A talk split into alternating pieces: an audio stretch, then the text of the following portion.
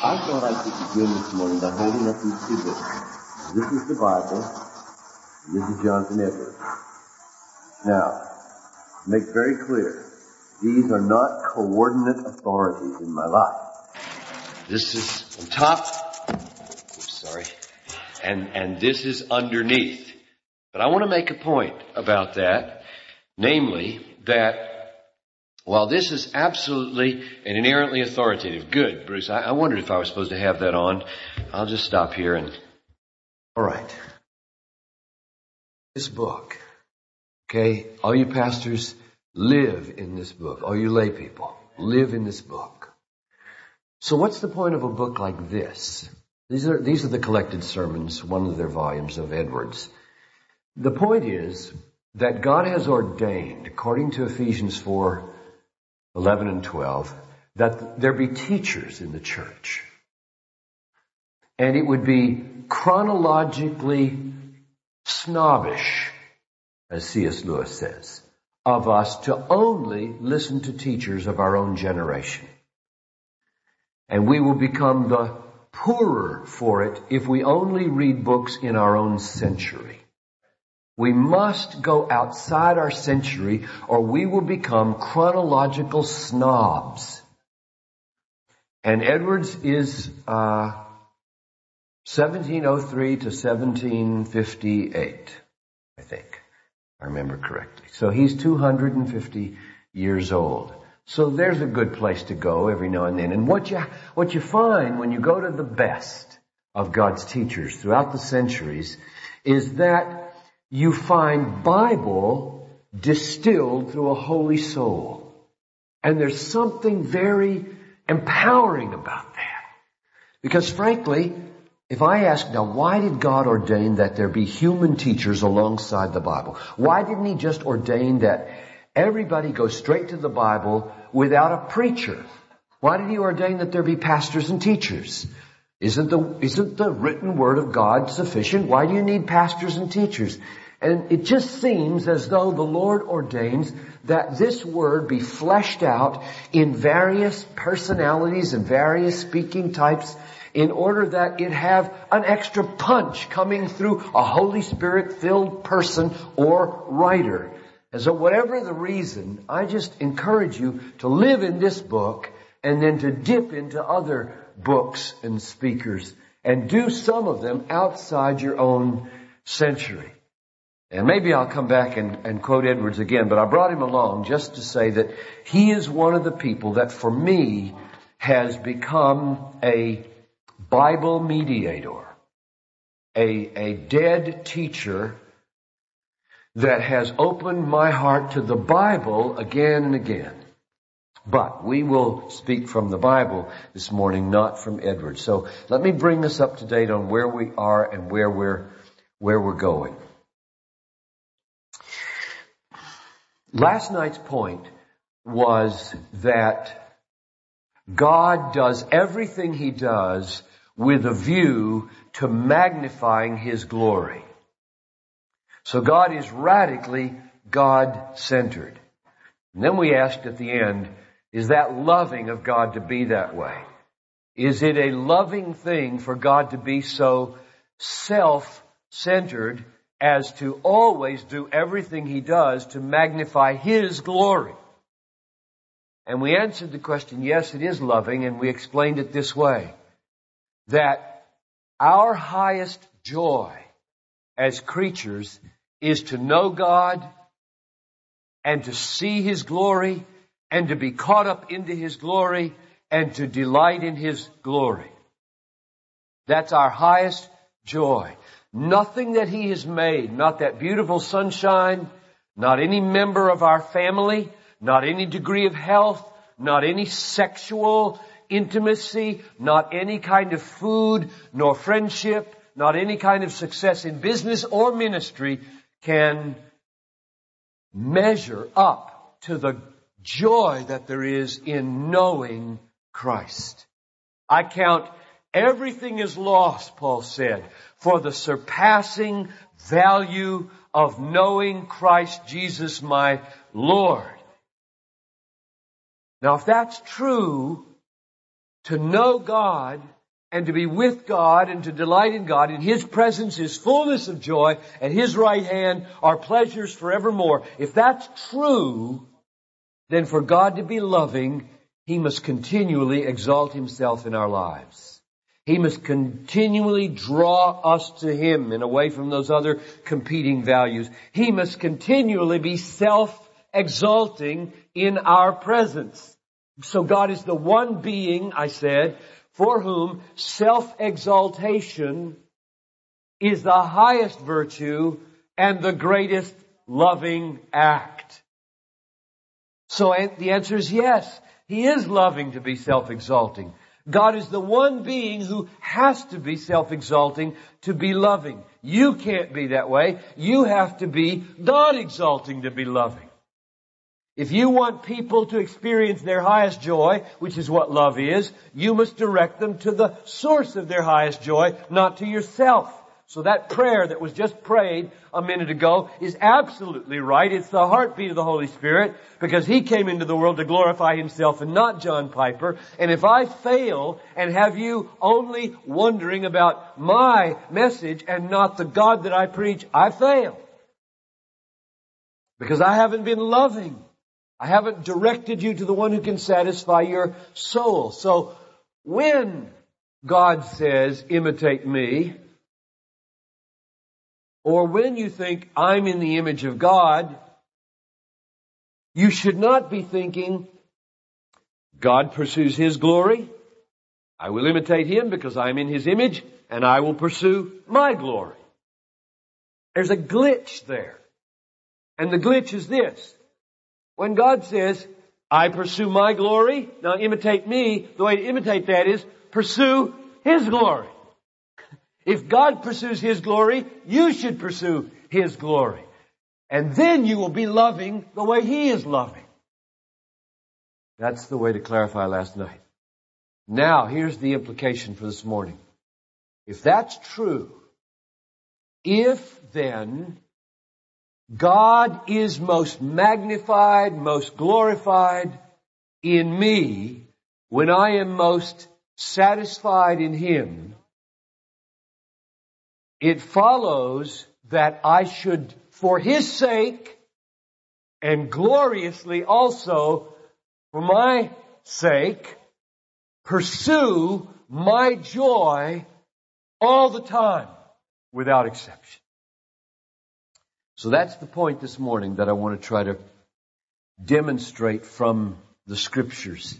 It seems to me, and I learned this from C.S. Lewis from that page in in uh, the Weight of Glory. It's a little blue book. It was when I bought it. It's probably got a different color now. Lewis editions are always being republished in different colors. But it was a little blue book of four sermons called The Weight of Glory. I, I recommend it. Buy it if you only read the first page of the first sermon. It'll be worth the $6 or $10 or whatever you pay for it. And there he said, our problem is that we are far too easily pleased. Our problem in the Christian church and in the world is not that people are seeking their own pleasure. That is not the problem, pastors. Do not stand up and say that the problem with our worship services is that people are coming here to seek their own pleasure. That's not the problem.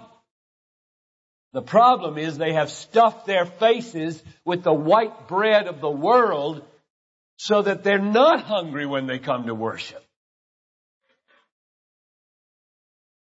You spread a banquet for them and their bellies are full of television. The problem is not that they come to get pleasure. The problem is that they don't come to get pleasure because they've sought their pleasure everywhere else and found inadequate satisfaction. But they don't know it yet.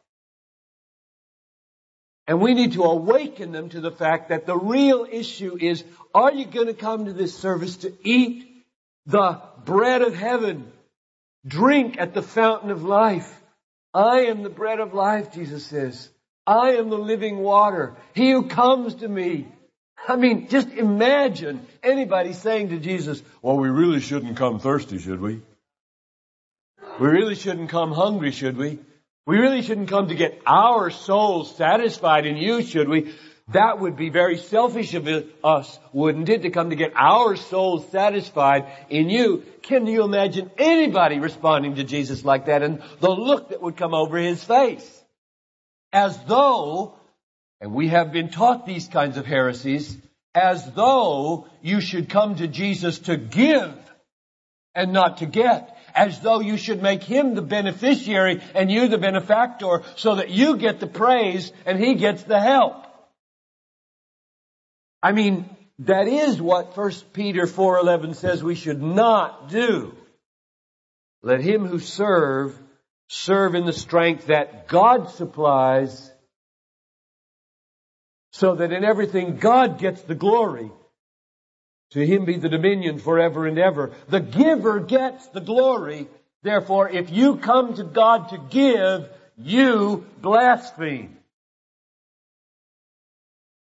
You come to God as an empty vessel. You come to God desperate. You come to God needy. You come to God bankrupt.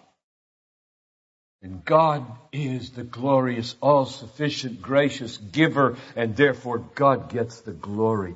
God gets the praise. We are far too easily pleased, Lewis says.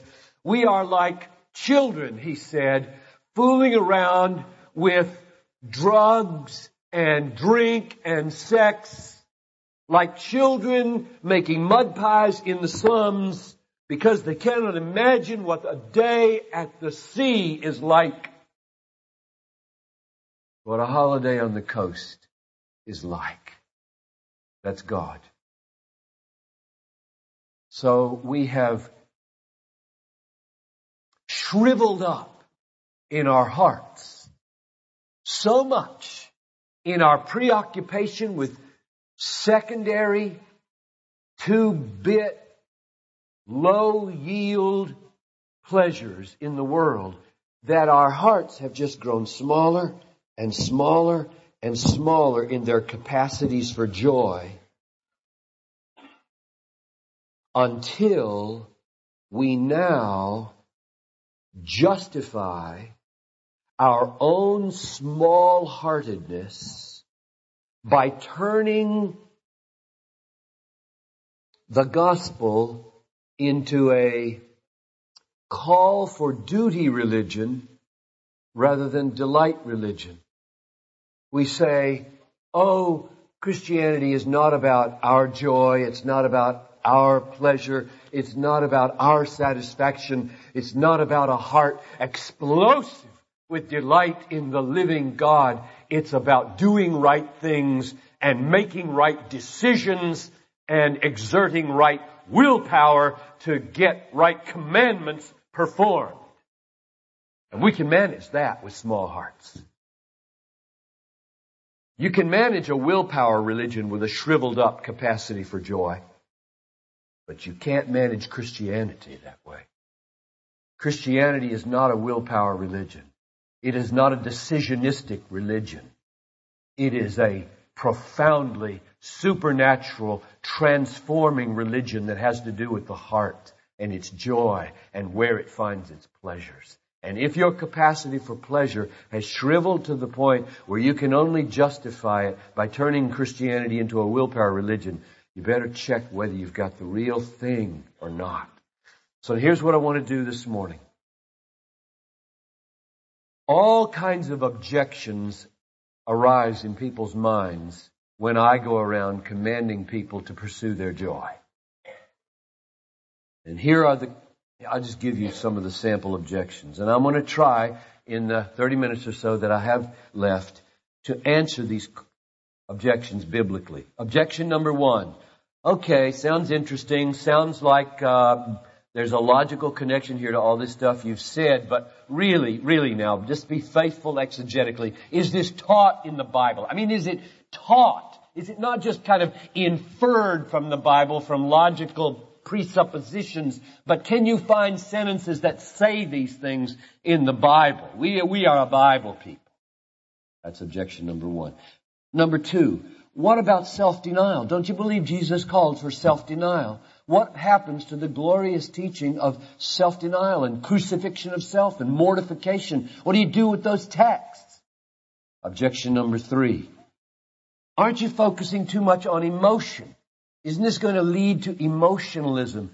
Isn't there another way of doing Christianity? What becomes of, of commitment and uh, the will and Fourth objection, what becomes of the concept of serving God? This doesn't sound like serving God. This doesn't sound like a, a servant and a master. It sounds like something else. What becomes of duty? Do you think duty is a bad thing? I mean, duty in the history of the Christian church has been a glorious thing. What's wrong with duty? And fifth, sounds very self-centered when humans do this. What about God-centeredness? Haven't you shifted. You, you said last night that everything should be God-centered and now you're telling us to pursue our joy. How can you keep that from being self-centered? So those are the kinds of objections that my mind raises up and that I would hear. So let me answer them one at a time from the Bible. Objection number one. Does the Bible really teach this? That I am to pursue my joy relentlessly. Because therein is God most glorified. And if I turn from pursuing my joy, I will not be able to worship God as I ought, and I will not be able to love people as I ought. Does the Bible teach that I should pursue my joy? I want to give you four ways that the Bible teaches this. Number one, it teaches this by simply commanding it over and over again. Psalm 37, 4. Delight yourself in the Lord. That's a command, not a suggestion. Don't commit adultery. Don't lie. Don't steal. Don't kill. Don't covet and delight yourself in the Lord. It's a commandment. remember one time I was on a platform with a, a well-known evangelical speaker who didn't like me giving the topic of the seminar, The Pursuit of Joy. And uh, this person wrote me a note and said, I think we ought to put the accent on obedience, not the pursuit of, of pleasure. And I wrote back and I said, the problem I have with that is it's like saying we should put the accent on fruit, not apples. You understand that? Obedience and the pursuit of joy relate to each other as fruit and apples. Because obedience means doing what God tells you to do. And in Psalm 37 4, God tells you to pursue your pleasure in Him. So if you're going to be obedient to Psalm 37 4, you must delight in the Lord. This is not icing on the cake of Christianity. This is Christianity. Not to delight in the Lord is not to be a Christian. Does it make you tremble to come to the end of 1 Corinthians, for example, and read, He who has no love for the Lord, let him be accursed. That make you tremble? And you say, whoa, whoa, whoa, whoa, wait a minute. I thought I was saved by faith.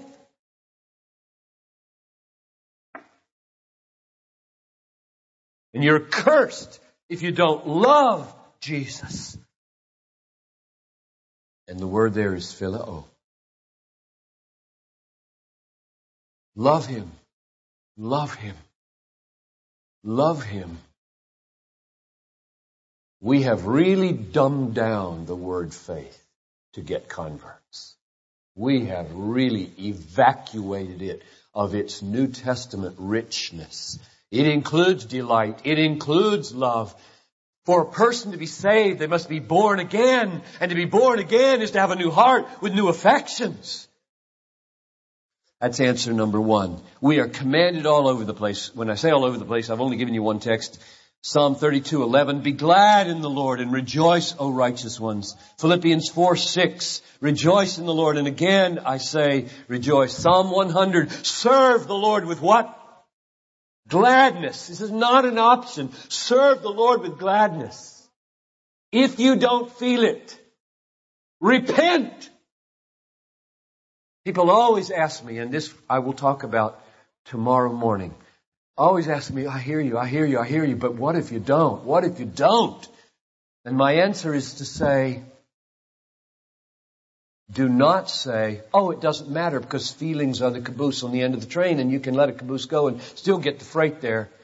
That's not the answer. The answer is repent and plead with the living God the way David pled. Restore to me the joy of my salvation. Pray and pray and pray until it comes. Beat on the doors of heaven until the joy is restored because you are in mortal danger if you don't delight in God. It's not a caboose. It is power. And there are many other texts that command it. Second answer to is it biblical? It is biblical because you see it in the threats of the Bible I read one time from C.S. Lewis that Jeremy Taylor said God threatens us with terrible things if we will not be happy. And I thought, that's clever, but is it biblical? And then I found it in Deuteronomy 28:47 and I'll read it to you. Because you did not serve the Lord your God with joyfulness and gladness of heart, therefore you will serve your enemies, whom the Lord will send against you in hunger and thirst, in nakedness and in want of all things. If you will not serve, because you did not serve the Lord your God with gladness and joyfulness of heart, you will serve your enemies. That's a threat. God threatens terrible things if we will not be happy in Him. So it's true from the threats of the Bible. Thirdly, it is true given the New Testament teaching about the nature of faith that we should pursue our joy. I have in mind Hebrews 11:6. Without faith, it is impossible to please God. For Whoever would draw near to God must believe that He exists and that He rewards those who seek Him. Now think about this. Without faith, it is impossible to please God. And then He gives you two things that constitute faith. For he who comes to God must believe first, He is. And second, in coming to Him, you are rewarded. You must believe that to please Him. Now just, just, just work with that in your mind for a moment. Meditate on this for a moment. Think about this and you'll become a theologian. Just meditate for a moment. Everybody's a theologian. You're either a, a good one or a bad one, a superficial one or a, or a, or a, a deeper one. Now, this text says,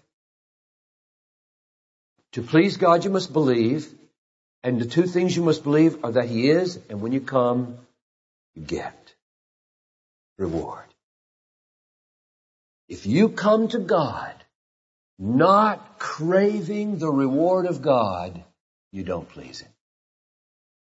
And it isn't faith. That's good news. That's really good news. I mean, isn't it good news to have the fountain of the universe command you to come not with buckets of your labor, but with empty vessels to drink at His sufficiency? Isn't that good news unless you want to make an impression on God and other people? Then it's not good news. If you want to be self-sufficient, if you want to be the benefactor of God, if you want to be seen as anything other than broke, naked, blind, bankrupt, that's bad news. But if you're already broke and naked and blind and empty and thirsty and hungry, that's good news. To be told God is not pleased by anybody except those who believe who He is and who come to get reward from Him. And so we should be pursuing our delight in God continually because it pleases Him. It shows Him to be the fountain and us to be empty and thirsty. And that's the best of all possible worlds. And the fourth way the Bible teaches it is by the nature of sin. What is sin according to, say, Jeremiah 2, um, I think it's verse 13, where Jeremiah just shakes his head and he says, Be appalled, O heavens. Be shocked. Be utterly dismayed. For my people have committed two great evils. Alright, now what's the definition of evil? Here's the next verse. They have forsaken me, the fountain of living waters, and have hewn out for themselves cisterns, broken cisterns that can hold no water. That's the essence of evil. The essence of evil that should cause the universe to be dismayed and shocked when it is performed is when human beings taste the fountain of living waters in God and say, hmm, no thank you, and turn to money, fame, success, sex, drugs, power, influence, carve out these cisterns, put their mouth to them, and they're all broken, and they can't hold any water, and they spend their whole lives sucking on this dirt. That's evil. That's evil. You see what the problem is in the world? The problem is that, is not that we are hungry or thirsty It's that we've turned away from the fountain. That's evil. So what is virtue then? Virtue is to wake up by the wonderful grace of the Holy Spirit through regeneration to say, yuck! What is that I've been eating all my life? Yeah! It's, I used this illustration one time that uh, in the dark where the world lives, they go and they find their mistresses in all these various sins, and the mistress puts over their head this beautiful brooch. Or uh, my wife corrected me when I used the illustration. She said a brooch is pinned on the lapel. It's not a brooch. I said, oh, I don't, I don't, whatever these things are that hang at the end of a of a necklace and it was, it's ebony, it's dark, it's beautiful and, and you're feeling it and it's just, it's smooth, it's shiny and you wear it. It's, you know, like, like some people, my, my son wears a black shark tooth around his neck sometimes. Oh, it's pretty. And then when you get saved, the light comes on and you see it's a roach. See, that's why I like the word brooch. It's not a brooch, it's a roach. And I thought it worked so well and got home and my wife said, brooches don't hang at the end. Clear your illustrations with me, please. well, they got it. I think they got it anyway. It's a roach. It's, it's just broken cisterns. They hold no water. And to be born again is to wake up to that. It's to flip from TV station to TV station to TV station and not want to stay and want to stay and want to stay, but to say, how can the world live here? How can the world live here when we have seen the living God and we will spend eternity with the God who doesn't just make days like that, But those are very dim reflections of the kind of God He is with whom we will be spending eternity forever. And so it is sin to turn away from the fountain and it is virtue to pursue your joy not in the broken cisterns but in the fountain of living waters all your life. So there's my answer to objection number one. And if I spend that much time on each of them, I won't get done. But what I don't get done, I'll finish tonight so we won't worry about the time and I'll stop on time. Objection number two. What about self-denial, John? Don't you know that Jesus said in Mark 8:35, whoever would save his life will lose it. It sounds to us. I mean, this teaching just sounds like you don't believe that, or you minimize self-denial somehow, or you, it doesn't really have a place in your system, which makes me think that your system is a little bit out of whack here. It's not quite biblical at the point of Mark 8:35. Unless you take up your cross, unless you deny yourself, you can't be my disciple. And you, you're saying always to be a disciple, you must be pursuing self-gratification. The joy of your own self. My answer to that objection, as with most objections, is read on, read on in the Bible. And the rest of the verse says, after it says, whoever would save his life will lose it, it says, and whoever loses his life for my sake in the Gospels will save it. Now what's the logic here? How is Jesus arguing? How is he moving? Them? How is he wooing them? Isn't he wooing them by saying, you don't want to lose your life? Whatever you do, you don't want to lose your life. That's the bottom line argument. Don't lose your life. Keep wanting life. Want life. Want life. Want life so much you will die to get life want life so much you will leave husbands and wives and children to go to the hospital or you will leave everything to go to the mission field or you will leave anything to have life. Really want life. In other words, Jesus' doctrine of self-denial is not a call to ultimate self-denial. That is, it is not a call to choose hell in order to have heaven. That's a contradiction. It's not required of you anywhere in the Bible to choose hell to have heaven. The Puritans, some of them, were wrong to ask candidates for ordination, are you willing to be damned for the glory of Jesus? Edwards argued against that question with all his might because it put ordinands in an absolutely unbiblical position to contemplate a reality and a God who does not exist. Namely, a God who would require of us damnation in order to go to heaven. Anybody who loves the glory of God so much could never contemplate being damned. Because God would never damn somebody who loves His glory that much. It put them in an impossible position, nor are you ever asked to be in that position.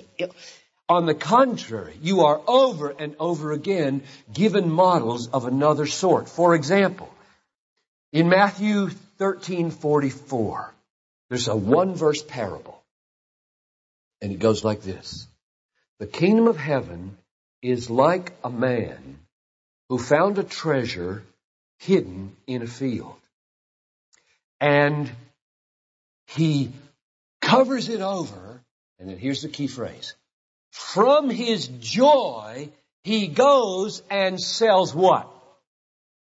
Everything he has. That's self-denial. That's the meaning of self-denial. His wedding ring, his car, his house, his computer, his library, his real estate, all of his portfolio is gone to get this treasure, who is Jesus Christ, King of Kings and Lord of Lords. He sells everything. And so when Jesus says, unless you would take up your cross and deny yourself, you can't be my disciple, Or in Luke 14, he who does not renounce everything that he has cannot be my disciple. He then follows it with, and if he follows me, he will have reward in heaven. Says that to the rich young ruler. Or, do you remember what he said to Peter? After talking to the rich young ruler, he turns the rich young ruler away, and in Mark 10, 28 to 31, the disciples say, well, who then can be saved? And he says, well, with God, he says the rich man is getting saved as the rich man is like a camel going through the eye of a needle, and they just, that blows their minds because they thought riches was a sign of blessing. And he says, no, it's in the way. You gotta strip down, be simple, wartime lifestyle, or it's going to be very, very hard for you get into the kingdom of heaven. And they are boggled and they say, well, who can be saved? And he says, with man it's impossible, but with God all things are possible. And then Peter pipes up and he says, Lord, we've left everything and followed you.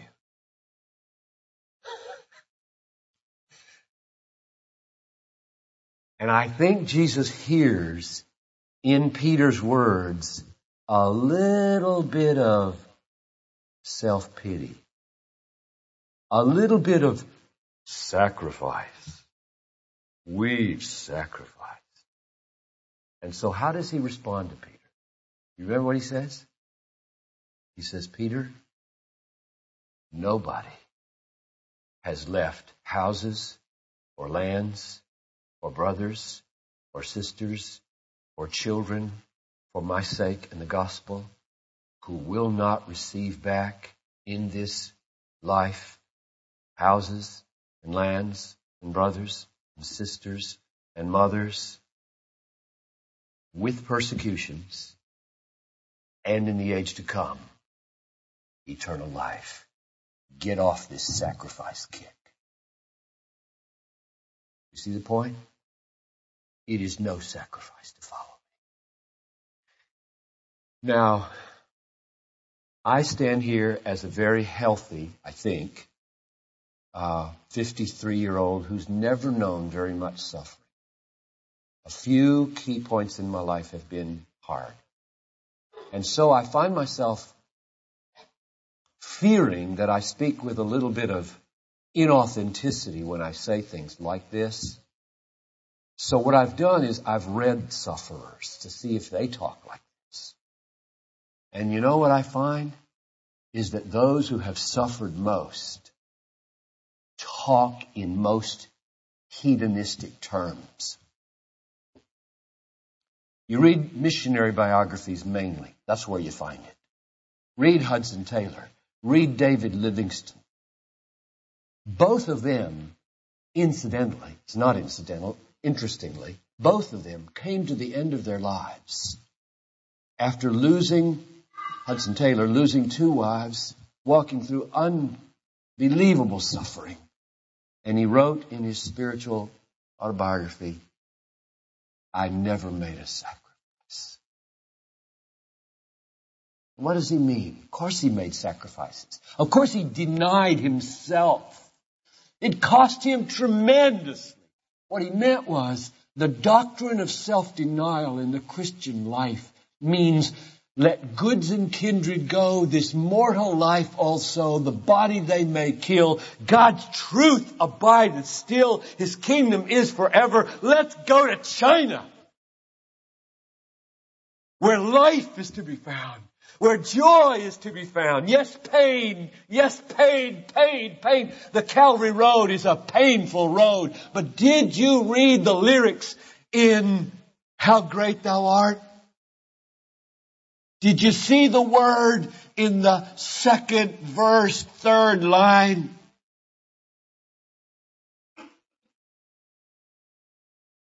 On the cross, my burdens. Next word. Say it again. I don't think most of you sang that song. Or didn't really feel the force of it when you sang it. My burdens gladly bearing? My God, my God!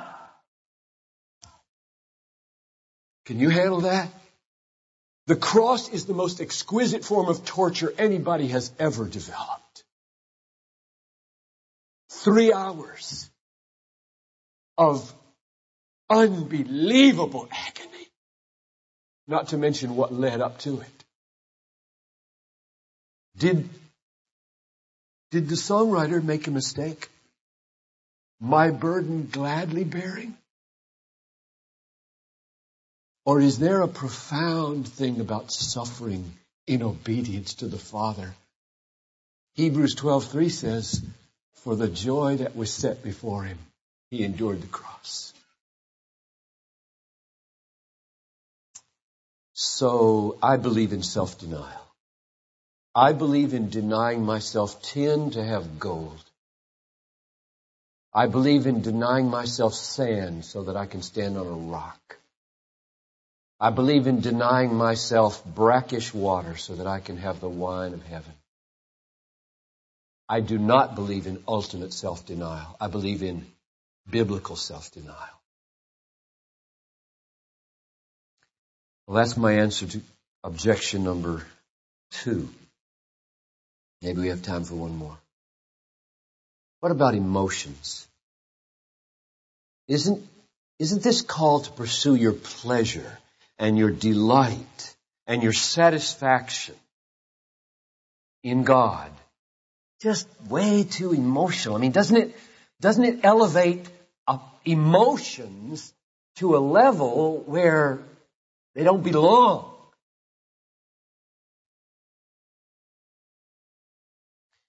I remember in college reading uh, Situation Ethics by Joseph Fletcher. Was a bad book.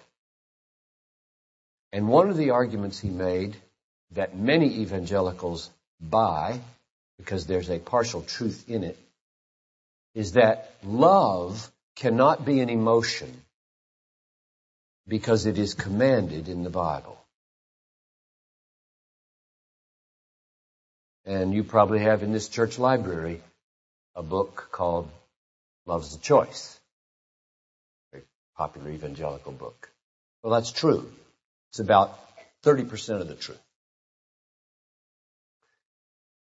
Not the whole truth, and it's not the main truth.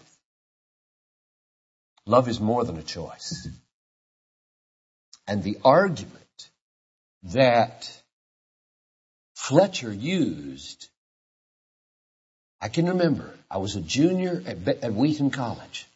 I remember the room I was sitting in when I read it in, in uh, Blanchard Hall, 1967. And I read that it cannot be an emotion because it is commanded. Assumption you don't can't command the emotions because you don't have immediate control over them, but you can command decisions because you have immediate control over them something did not. I didn't know much theology when I was 19, or whatever I was in 1967, uh, 21, 20 or 21. Uh, I didn't know much, but I had grown up in a Christian home and been saturated with the Bible from my dad. And the wonderful thing about lay people who are not theologians but are saturated with the Bible is they can smell bad doctrine before they can explain bad doctrine. That's good. Which is why many lay people are way out in front of high class educated liberal theologians because they have a better nose. They can smell bad doctrine. They can't, they can't say it. They just kind of back off from it, which is so wonderful. They gravitate towards a church where it smells better.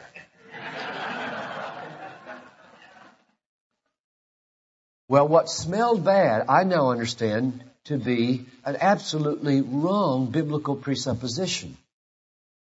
It's not true that the Bible does not command emotions. It commands emotions everywhere. I'll give you a few examples. Joy is commanded. Philippians 4, 6. Rejoice in the Lord. Hope is commanded. Psalm 42. Why are you downcast, O my soul, and why are you disquieted within me? Hope in God. Fear is commanded. Luke 12. Don't fear those who after they kill the body have nothing they can do. Fear him who can cast both soul and body into hell. Weep. And it doesn't mean be a hypocrite. Desire is commanded. 1 Peter 2, 2. Earnestly desire the sincere spiritual milk of the word. Tenderheartedness is commanded. Ephesians 4:32. Be kind to one another, tenderhearted. Brokenness and contrition and tears are commanded. James 4, 9. Be wretched, mourn and weep, O you double-minded. Gratitude is commanded. Ephesians 5:20. Be thankful for everything. Everywhere the emotions are commanded. All of those are emotions. Those are not decisions. You cannot decide to be thankful. You can decide like a child who had just received for Christmas a pair of black socks from his grandmother instead of the fiery red engine that he wanted. You can obey the command from your mother, Johnny. Say thank you to your grandmother. Thank you, thank you for my black socks. But you cannot, that child can say, thank you for my black socks. He cannot feel gratitude if he doesn't feel gratitude. But he is commanded to feel gratitude to God. God has the right to, to to command you to feel what you ought to feel, whether you can feel it or not because of your deadness. That's why I'm a Calvinist. That's the essence of Calvinism. If you ever wondered what's the difference between a Calvinist and an Arminian, it's that God has a right to command dead people to do things only living people can do. You ought to be alive. You ought to love God. You ought to be thankful to God. You ought to delight in God. If you don't because you're dead, that does not get you off the hook from God's commandments. The commandments are everywhere. And therefore, I do not buy the argument from Joseph Fletcher that God cannot command the emotions or that love is not an emotion. Love is very much an emotion and a choice. And therefore, I don't think I'm making too much out of emotions. And I'm going to stop here and pick it up tonight. And we'll let, we'll let the first part of tonight be finishing the last two objections. They'll go fairly quickly. And then we'll move into the question, if it's right to pursue my joy, is that a loving thing among people? I've tried to make a case, it's a loving, it's good, it's loving towards God and it's loving from God to us. The vertical hedonism is right and loving, but when I do something nice for you to make me happy, is that love?